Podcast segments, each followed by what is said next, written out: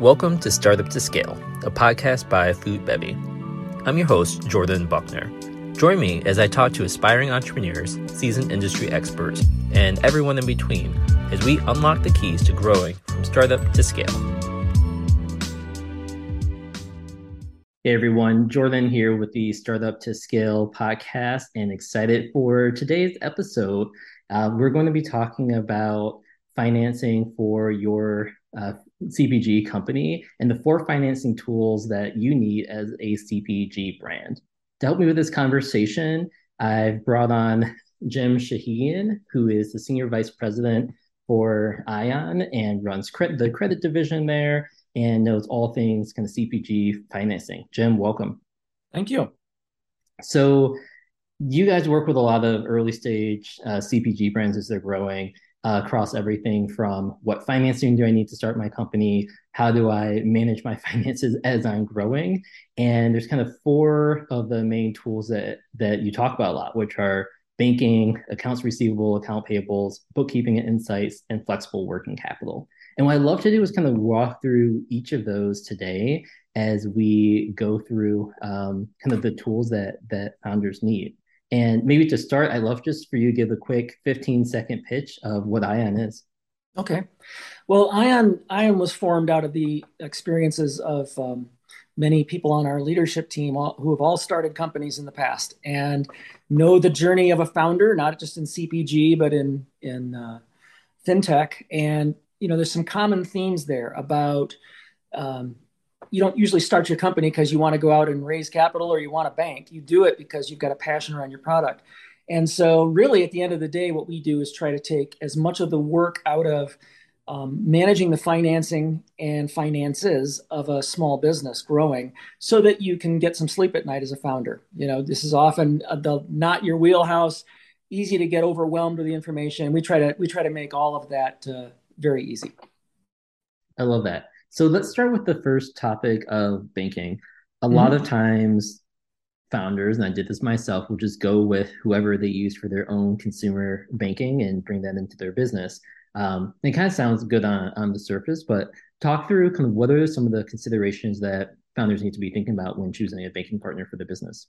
So the um, and this is particularly true. Uh, we we do the majority of our business in the natural and organic uh, CPG and food and beverage space, and and quite often um, those founders will approach a bank or banker that might have been a personal contact, or it's the one down the street, and they know in their in their town. And the challenge there is that, as we all know on this podcast, there's a lot that's unique about how a CPG company in the food and beverage space grows how its customers pay, kind of when it goes through the steps of the journey to broader distribution. And if you don't have a bank that really understands that well, um, you know, you may get a checking account out of it, but you may not get a banker who's going to um, one have the tools to make this as little work as possible, and two, understand when you say I'm I'm ready for credit and I I need a loan and I need my checking account now to connect to these other systems at UNFI or KeHE or whatever it is they won't know what you're talking about. So the biggest thing is take the time to find a banking solution, which today isn't always a bank. I mean, you know, Ion offers a lot of banking. We're technically not a bank, um, and there are hundreds of firms like us that are that are doing the same thing, trying to focus more on who our customers are and what their business is, rather than what a bank traditionally does. And um, find whatever uh, trust your gut you know find somebody who understands the journey you're on why you're starting this business because then when you do need to talk to them about expanding those banking services um, you're not having to educate them from square one you, the, the, the thing that founders don't have more than anything else is time so you got to start saving time right with your banking relationship find somebody who gets your industry gets you and um, has the tools to make it easy so i think a lot of founders probably have the experience where they don't have a relationship with a banker really, or if they do, it's it's very arm's distance. Um, mm-hmm. And most of the time, they're using their bank to receive funds in. Maybe they have a credit card, and they're kind of maybe paying a couple bills. And that seems to be like the extent of how people are using banking. Yeah. Um, what are some of the other ways that founders are using um, some of Ion's tools or other kind of banking tools that are sure. are really helpful? Well, here's a, here's a couple of examples. Um, we and we're not unique in this, but we have the connectivity to you know connect to your QuickBooks directly. We have connectivity to you know, various other third-party data sources because what founders quickly learn is they need more than that list you just went through. The first time quarterly taxes become due, or sales taxes become due, or there is licensing and compliance that's that you need to report financial information on. You know, sometimes stuff you're not thinking about when you start out that this is part of banking, but it really is. And so if you don't have a quick, easy, and largely automatic way to keep all of those cash flows up to date, then whether it is tax, whether it is when you go out to get credit, whether it is you're being evaluated as a national vendor with a big retailer and they want to see your financial viability, um, that's when it, the rubber really hits the road. When it's more than just a checking account that you're paying bills out of. It's it's the tool you're going to use to convey to the people you want to grow into how you're running your finances. And you got to be thinking about that from from the beginning. So you're right. A checking account will take money in and, and it'll let you pay mm-hmm. your bills but you'll learn within a quarter or two you need it to do a lot more than that that makes sense. Let's talk a little bit about um, some of the areas around account receivable and account payable. I know a lot of brands end up kind of putting together some solution, sometimes using like QuickBooks Online to send out invoices and bills and tracking those. Sometimes they'll use like a bank system. Um, how do you recommend founders think about that process? Well, I'll, and this will be a theme I'll talk about a lot this afternoon is um, think about what you need to accomplish first and then think about the tool. I've seen a lot of founders go out and immediately get QuickBooks, which and QuickBooks is widely used. It's a it's a great system, and it's and one reason we connect to it so automatically is because it's it's used so much. But you don't start your business so that you can have QuickBooks. You start your business so that you can get your arms around how much money you owe to everybody when, and when your customers are going to pay you. Um, that's really the core of an accounts payable and receivable solution. So again, you want to find something that works the way you do, how it updates, it, it fits your level of financial expertise, a lot, none, whatever. There are tools that are stone simple, simpler than QuickBooks. There are many that are far more complex that you don't need. Um, again, this idea of interfaces is important. So if you know in the next year or two, you're going to be working with two or three different retailers, take the time when you negotiate that deal to find out what's the quickest path they have electronically for exchanging payables and receivables information. Because if you're on the same system, or at least a compatible one, you're likely to get paid faster. And so, again, those nuances are around connectivity and ease of use. There's not a lot, frankly, in most CPG startups that is over the head of a basic accounts payable and receivable system. I mean, there are businesses that are far more complex in finance and things like that. So most systems out of the box, if they're you know been around a while, will do the basics you need. It's these nuances around. If it's too hard for me to keep it up to date, it's useless. So you've got to mm-hmm. make sure it's something that's not taking up three days of your week just to keep your AP input or your controller doing that. Those are the things to look for.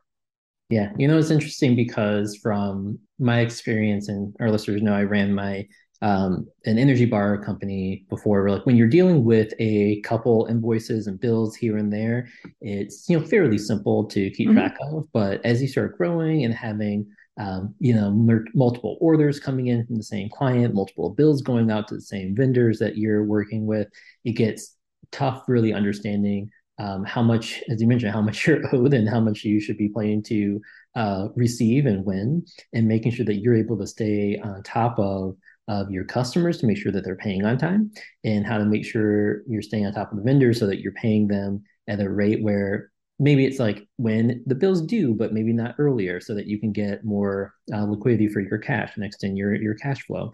Um, and so that becomes really important in making sure that if anyone says, "Hey, you didn't actually pay this bill," you can go back to your own records and say, oh, nope, we paid it via this method on this date and have some tracking to make sure you receive it because things only get more complicated as they as you grow. And if you don't have a system set up right, then it uh, just creates more headache in the future. One one and I, I advise a fair number of startups, you know, just outside of my role here at Ion even. And a piece of advice I give every founder is plan to succeed. You know, most of them know, okay, I've got a plan in case something doesn't go right. I'll keep a little extra cash, I'll do whatever. Um, it is just as much of a problem if you don't plan to succeed because all of a sudden you'll be slammed. You're doing your first kind of debut with your next giant national customer, and you don't want to stumble out of the gate because your records aren't up to date or any of those kind of things. So um, you got to plan to succeed and make sure you got a system that will grow with you. Now let's talk about the third area of bookkeeping and kind of insights around the company. Uh, let's mm-hmm. talk about what things founders need to know in that area. So one of the things that is is difficult when you're starting one of these um, CPG companies is, you know, you don't have time. You're running a million miles an hour, and so you're dealing with. If you if you get past just putting out fires, you're still dealing with the day to day. Okay, we've got our next big order. That's got to be out the door by Friday. I'm focused on doing that. What it leaves little time for is projecting where you want to be. And so the this idea of insights is if you take what we talked about in these first two capabilities, accounts payable, accounts receivable, which is your cash flowing, and the first one, which is banking, which is how do you get money in and you know how do you have a relationship with an institution that's going to grow what those two are in place for is not just so that you have them they're there so that when you're thinking about the next three months maybe it's between now and christmas you know and you've got a lot of seasonality in your particular business. How are you going to have any sense about how much raw material to order, what the margin is going to be, depending on various scenarios of what price you might get? What does dilution look like, clawbacks and things from your distributors?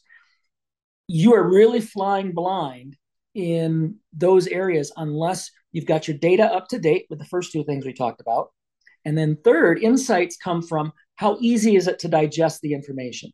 does the system you're using give you pretty clear dashboards? So when you go to bed at night, you're pretty confident.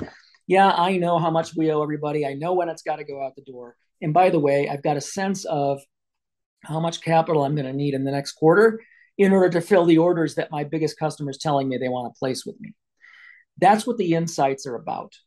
The other thing that they're about is, is what I talked about a minute ago. They also give you a very simple way to convey the financial health of your business, whether you're going out to raise money, whether you're trying to get qualified by a big customer. Um, if you can't easily push a button and get where I stand and where I think I'm going to be in three months, then you don't have the right systems in place.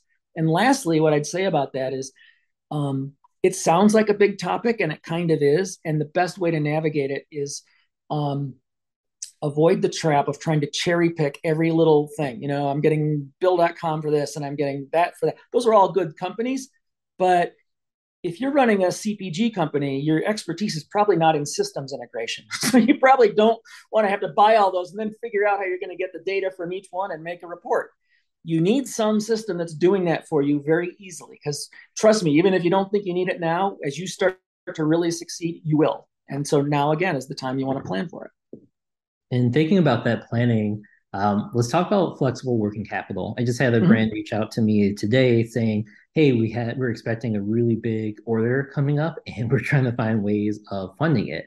And they were initially thinking about um, about bringing on an investor to do that. And I always recommend if you're funding inventory, then there's uh, other ways to do that besides selling equity of your company because yeah. you can't get that back. Um, so yeah. let's talk about um, kind of funding for uh, working capital and, and how you think about that.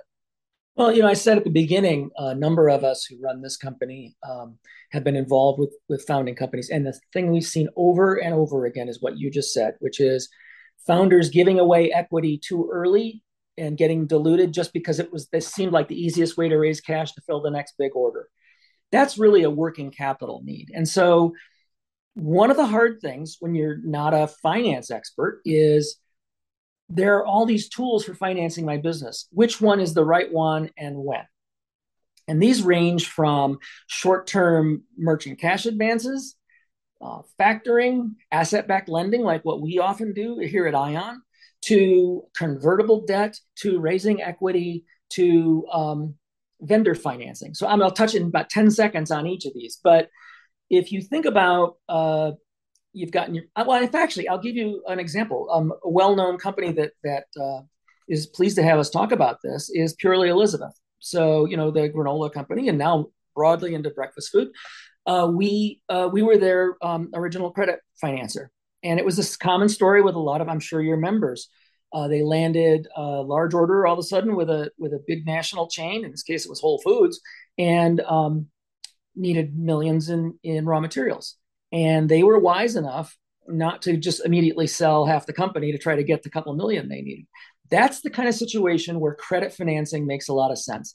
And founders will often come in with a mindset that credit financing for your business is like your credit card on your personal stuff. And it isn't. All of us know you don't want to carry big credit card balances. It's not going to make you money, it's just going to cost you money. Credit financing for your business frees up money that's going to have a multiplier effect and allow you to grow and get that paid back many times over, as opposed to buying a new TV at Best Buy and, and putting that on a credit card. So, in these scenarios, when these companies are growing between one and 10 million in revenue and things, credit financing, and we we do a version of that called asset-backed lending against your inventory and your receivables and things, is a very good way to go. Now, if you continue to succeed, you will start to outgrow that. And so at some stage, yes, you will go out and raise equity, and, and Purely Elizabeth did that earlier this year, but you do it at a much, much higher valuation for your company. So you as a founder have kept control and you have kept um, a bigger piece of the pie with whatever the exit for your company is. You sell it, you merge it with someone else, um, you continue to run it even. It's still yours. People who sell too much equity too soon often have a bad experience where they they don't control their company anymore or they don't control the majority of the economic output out, outcome. And uh, we really believe in using the right tool at the right time. We're not the right tool for a brand new startup. They don't have any receivables yet. But as they start to get traction um, the kind of thing we do makes sense they outgrow us they may want to do a convertible debt round but at that stage they have enough predictability in their company that they know they will pay off that note before it converts to equity. Uh, you don't want to do that too early. And then when you do go out and get equity, find a partner who knows this space. There are a lot of good firms that I, I know many of them who who know CPG, especially in natural and organic, and you're getting more than just money. You're getting a board, you're getting advice. That's how you want to think about the capital part of this that makes a ton of sense. And what I've gotten a sense of is a lot of founders fear the words of uh, asset-based lending because they don't really understand what that means or funding with yep. receivables. Can you go into a little bit of detail on on how that works? Yeah, I mean, there's a there's a form of it that goes back to the Renaissance actually called factoring, where you sell it, your invoice to somebody, they give you some percentage of it ahead of time, and you're it's usually at a pretty high interest rate, and you're you're kind of doing that. It's a lot of administration. Um, what we started doing several years ago, because our technology platform let us do this for the first time, is we connect to those systems I talked about earlier. We see the entire cash flows of your business. And so we can actually calculate the borrowing base every day. It's not like a banker where you send them monthly financials and they decide if you're creditworthy again. And so for us, we can advance, um, you know, 80% or so of your total receivables. You get paid now for customers, you know, the big chains don't pay you for 60, 90, sometimes 120 days. And you control that. So, unlike a factor where it's a whole invoice, you decide exactly how much you draw through the platform. And so you don't have the concern that a lot of folks do is, well, God, I've got to do this all, the whole credit line, and then like a term loan would be. And now I've got to pay it all back. You have a lot more control with this kind of flexible, daily calculated um, asset backed lending. And that's, and that's one reason I think we have grown so much in this space is because it's a good fit for these kind of companies. You know, you you often need to buy a lot of raw materials ahead of time, or you've got a big spend on some hiring or whatever it is, um, and you're dealing with customers when you start getting national national distribution that uh, they, they don't often care that you need the money in 10 days you know to do to pay for that raw materials. They're going to pay you when they're going to pay you. We kind of solve that timing gap and then along with that, I know a lot of the founders that are, listening, they might not, they're probably not profitable as a as mm-hmm. an overall business. Um, either they're they're you know they have some investment that they're going off of or other things to use these resources. Do they need to to be like profitable as a company, or do they just need no. receivables coming in? What kind of yeah, that, that's one of the big sorry. Um, what do they kind of need for that? They uh, that's one of the big differences between this kind of alternative credit and a bank. A bank's going to mostly need you to be profitable and usually be in business three years. We don't require those things. But the reason we don't is we understand the space well. And we've got tools that help us, you know, monitor the credit and how it's performing. So um, what we look for is uh, some level, significant level of B2B distribution. So you're getting into retail channels typically instead of you know selling at the farmer's market or a storefront. And we look for um, you know that the, the people that are your customers are uh, decently well established. It can be a local grocery chain, for example, but you know it's it's someone where we know you're going to get paid and we're comfortable lending to you ahead of time so you can fill those orders and as I said, we we understand the big distributors and chains very very well. So, you know, someone comes to us and says, uh, "We're starting a 400 uh, store program at Kroger." We know exactly what that's going to look like. So it doesn't take us a long time to get you a credit approval and set a credit limit and all of that that sort of thing. So we don't we don't look for we also we we like to see um, uh, the founders, you know, full time dedication to it. So we don't often lend a company where this is like a lifestyle or a hobby business. But when people are serious about bringing their product to the broad, broader world and they're running it like a business and they're trying to grow well and they're getting that retail traction, um, then we don't we're not as concerned that they're profitable. We're concerned that they're growing, but that's about it. Is there a minimum kind of company size that's a, a good fit for getting started? I know you mentioned they have to kind of be start in market and, and having some consistent sales.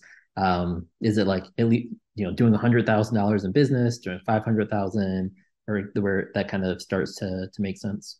I think where we start to make sense is if you're at least on a track in, in the current year of doing three to five hundred thousand in revenue. And we do work with some smaller companies. Um, and we do our credit, for example, goes from twenty five thousand all the way up to several million dollars. So um, I think our our biggest in the food and beverage right now is four or five million dollars. So that's one thing you also want to look for, whether it's us or anybody. Find a lender where you're not going to have to go shop for credit in six months when you need twice as big a credit line. It's a pain in the neck. It takes time. You want to you want to have somebody who can grow with you. Excellent. Jim, thanks so much for being on. I'll drop information about how to get in touch with Jim in the show notes. If you have any other questions about for him or about Ion or any of this other stuff, I know he's happy to to help and answer those initial questions Absolutely. because finance can be uh, pretty daunting for some of our new founders. So, Jim, thanks so much for being on today and sharing about these four financing tips. No, thank you, Jordan. Appreciate it.